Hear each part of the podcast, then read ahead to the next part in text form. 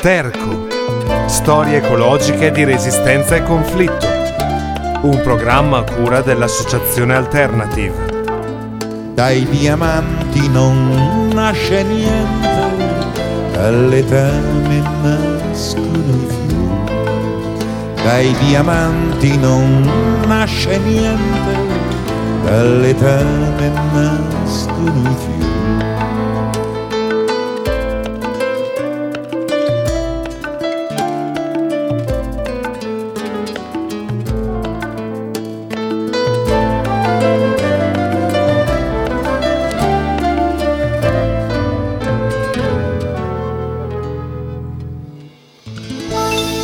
Ciao a tutti e a tutte, benvenuti a una nuova puntata di Sterco, storie ecologiche di resistenza e conflitto.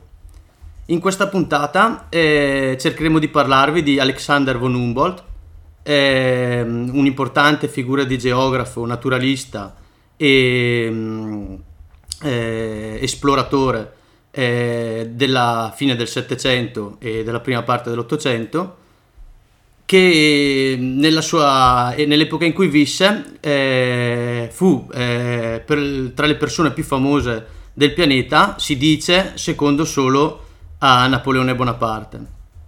Per quello che ci riguarda, per quello che ci interessa invece, eh, vogliamo parlare di lui perché von Humboldt viene considerato, ed è a buon diritto, ehm, l'iniziatore, l'inventore eh, del concetto di ecosistema del termine ecologia, per esempio, e di quello che, che potremmo definire un pensiero ecologico. Ehm, ovviamente fa appunto eh, un attimo specie dover presentare un personaggio che al, diciamo alle orecchie dei più, se non appassionati di, o di storia o di ecologia, appare poco conosciuto. Un personaggio invece che appunto de, nel, nella sua epoca ha goduto una grandissima fama e, e, ha avuto grandissima importanza, ha dato il suo nome a moltissime varietà vegetali, animali, c'è perfino un lago lunare che porta il suo nome, quindi un personaggio diciamo enorme anche proprio per la quantità di studi e di pubblicazioni che è accaduto un po' soprattutto nel Novecento, adesso si sta cercando di scoprirlo, e nella fine dell'Ottocento in, nel dimenticatoio, diciamo. Un, eh, abbiamo detto eh, famoso quasi quanto o quanto Napoleone e questo aspetto insomma del, della fama non è l'unica cosa che eh, li, li, accomuna eh, infatti entrambi hanno avuto delle, una vita piena di avventure e hanno corso innumerevoli rischi le avventuristiche manovre di potere e le battaglie, le guerre per il corso e le esplorazioni avventurose del nuovo mondo e le imprese intellettuali, come vedremo non poche e non eh, piccole, di Alexander von Humboldt. Prima di affrontare quindi la biografia de, di questo protagonista e soprattutto la grande impresa e la grande esplorazione che l'ha reso famoso nel mondo, eh, interrompiamo un attimo la puntata con la canzone Alexander von Humboldt dei La Poudre e ci, vediamo, e ci sentiamo dopo.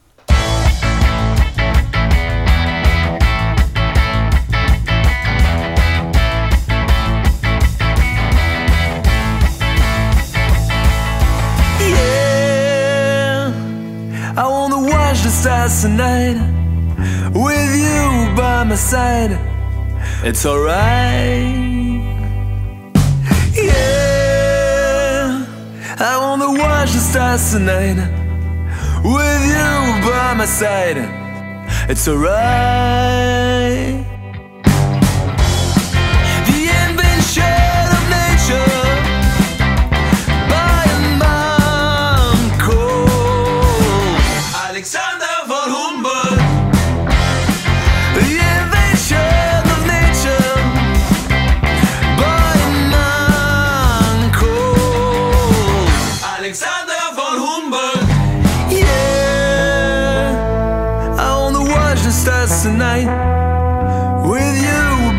Side, it's alright.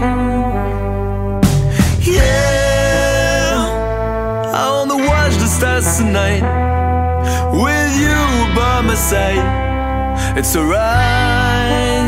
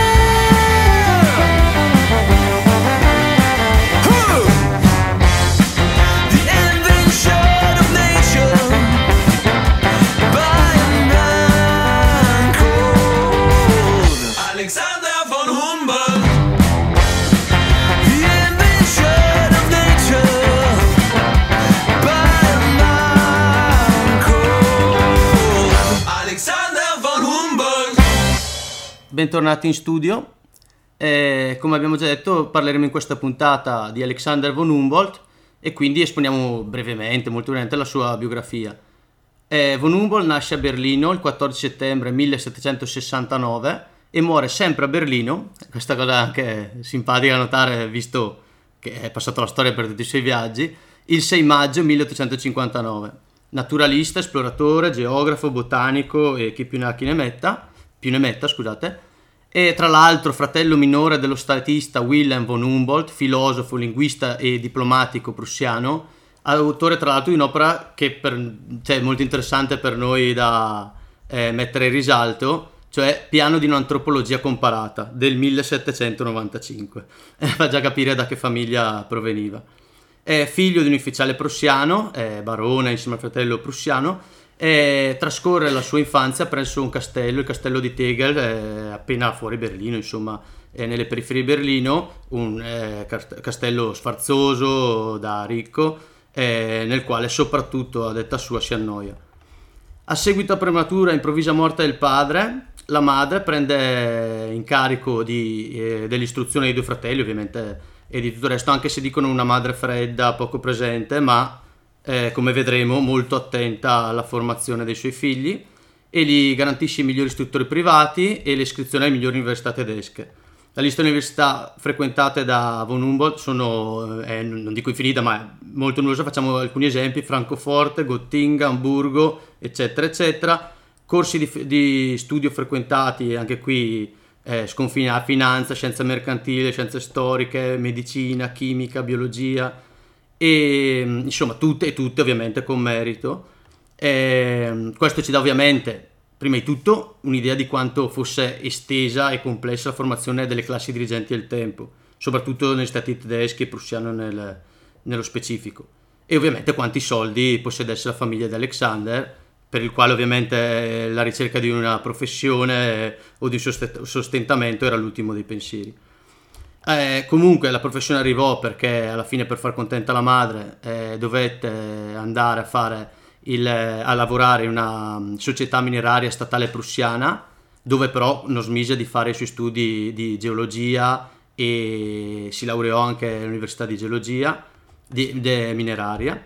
E, mm, tutte queste cose in verità noi ci interessano molto poco perché ovviamente non sarebbe diventato il, il personaggio famoso che è stato e non, non sarebbe interessante per noi oggi eh, senza quel eh, viaggio, senza quella grande esplorazione e tutto l'apportato di questa esplorazione eh, che, che, fu quella l'esplorazione del Sud America.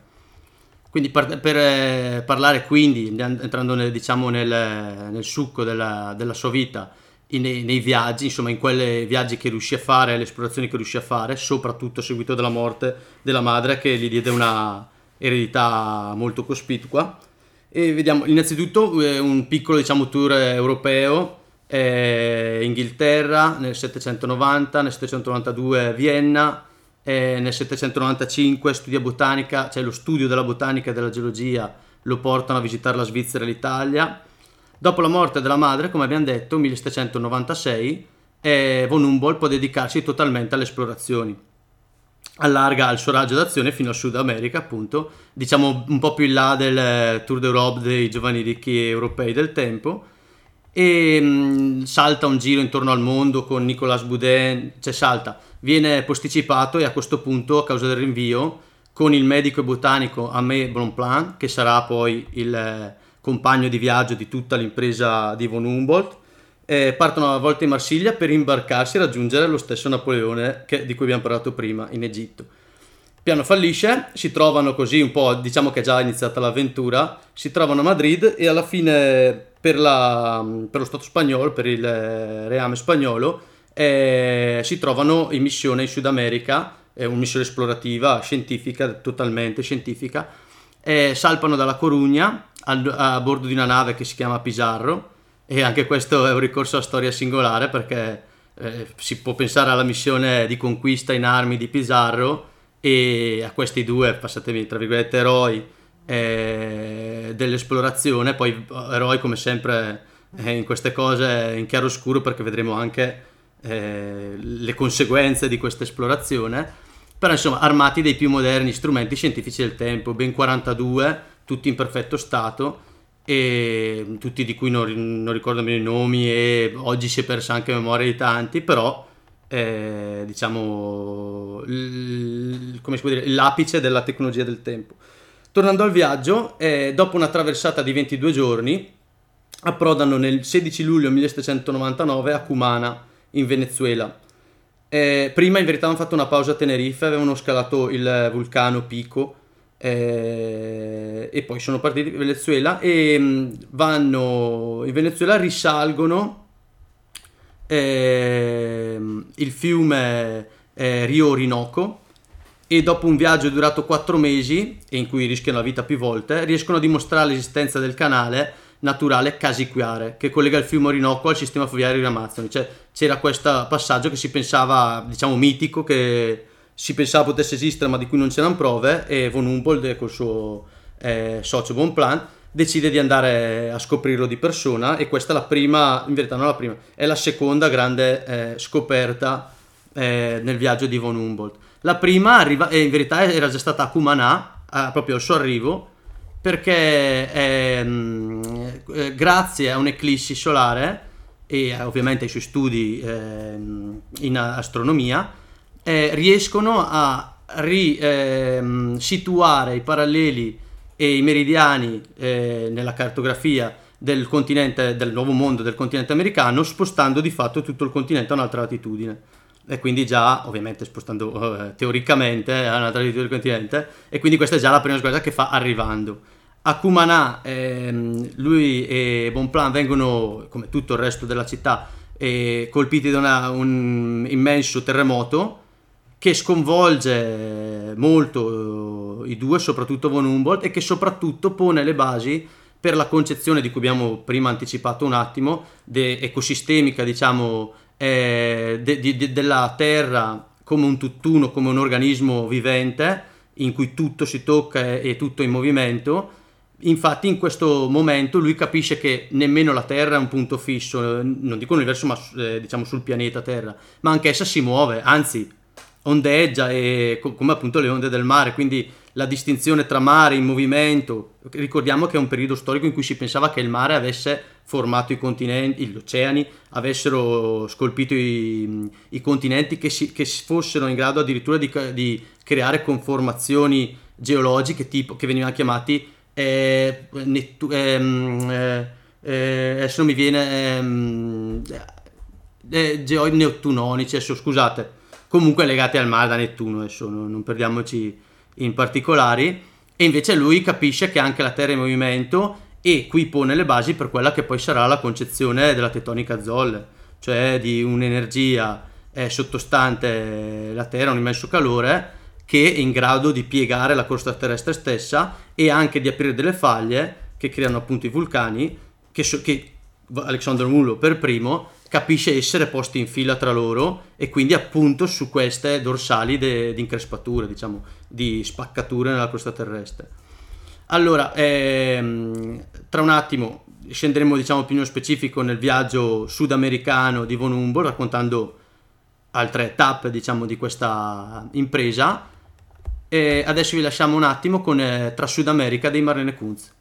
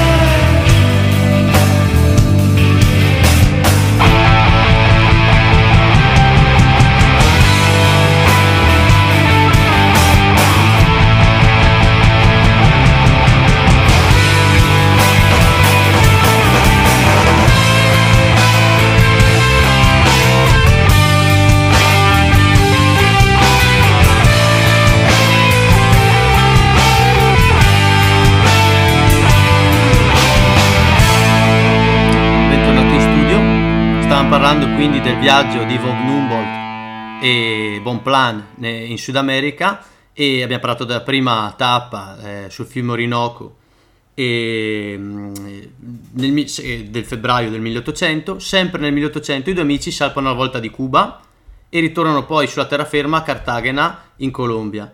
Attraversano poi le Ande a seguito di un lunghissimo e estenuante viaggio, arrivano a Quito, oggi in Ecuador, il 6 gennaio 1802.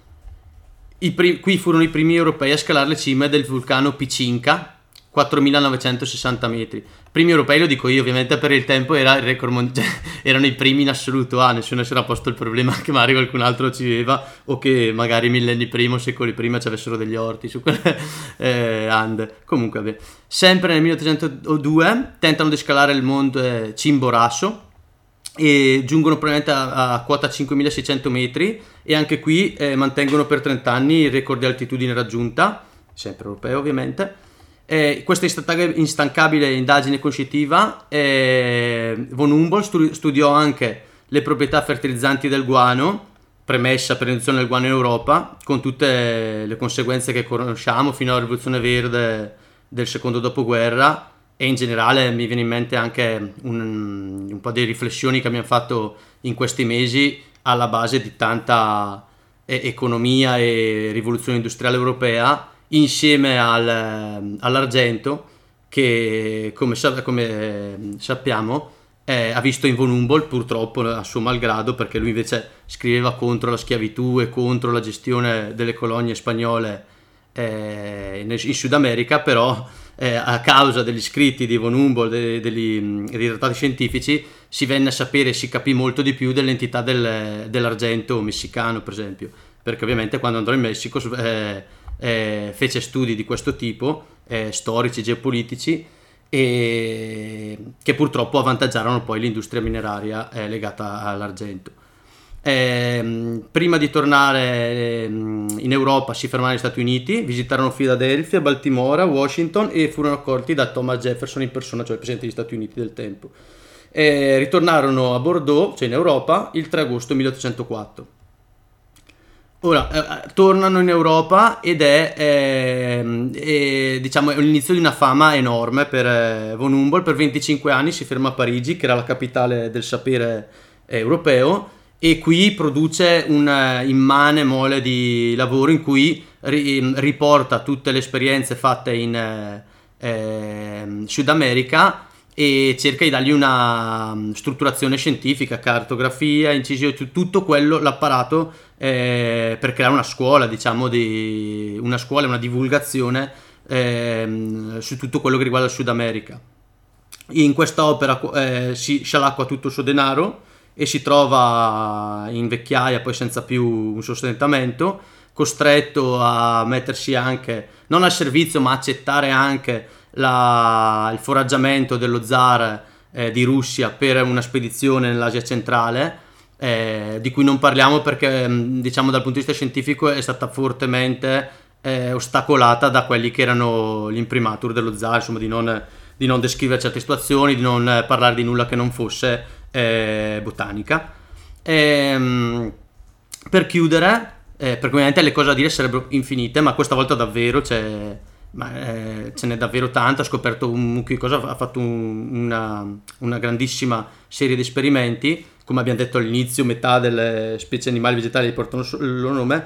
Quello che però ci interessa sottolineare, per concludere, è l'importanza eh, dal nostro punto di vista di studioso fortemente eh, formato dal punto di vista teorico, però che eh, trova la necessità ehm, sente la necessità di andare a toccare con mano, di vedere con i suoi occhi le, ehm, la realtà che vuole studiare, di allargare la propria conoscenza attraverso eh, dati empirici, attraverso l'esperienza, che è poi la grande ehm, caratteristica di von Humboldt, cioè è, è, quello il motivo per cui eh, metà delle sue scoperte, metà delle sue innovazioni, che al tempo furono davvero rivoluzionarie, nascono da esperienze reali, nascono da essersi trovati in contesti differenti eh, da quello occidentale quello europeo.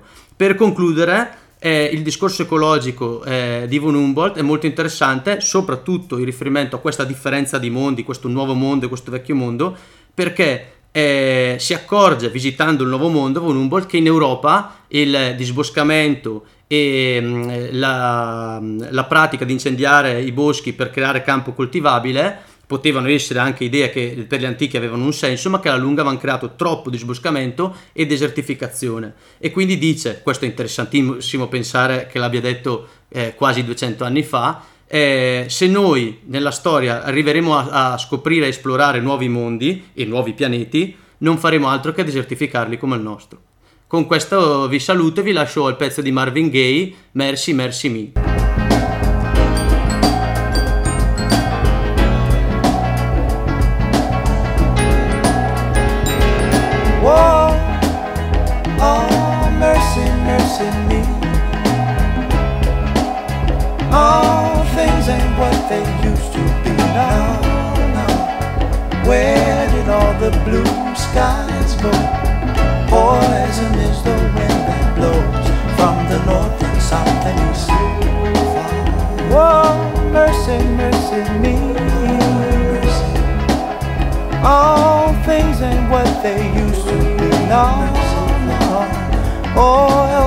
On the oceans and upon our seas.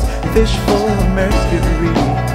Oh, oh mercy, mercy me.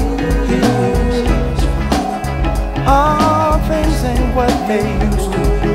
No, Radiation underground and in the sky. Animals and birds who live nearby are die. Oh, mercy, mercy me. All things ain't what they used to be. What about this overcrowded land? How much more will you from me? Can't you stand?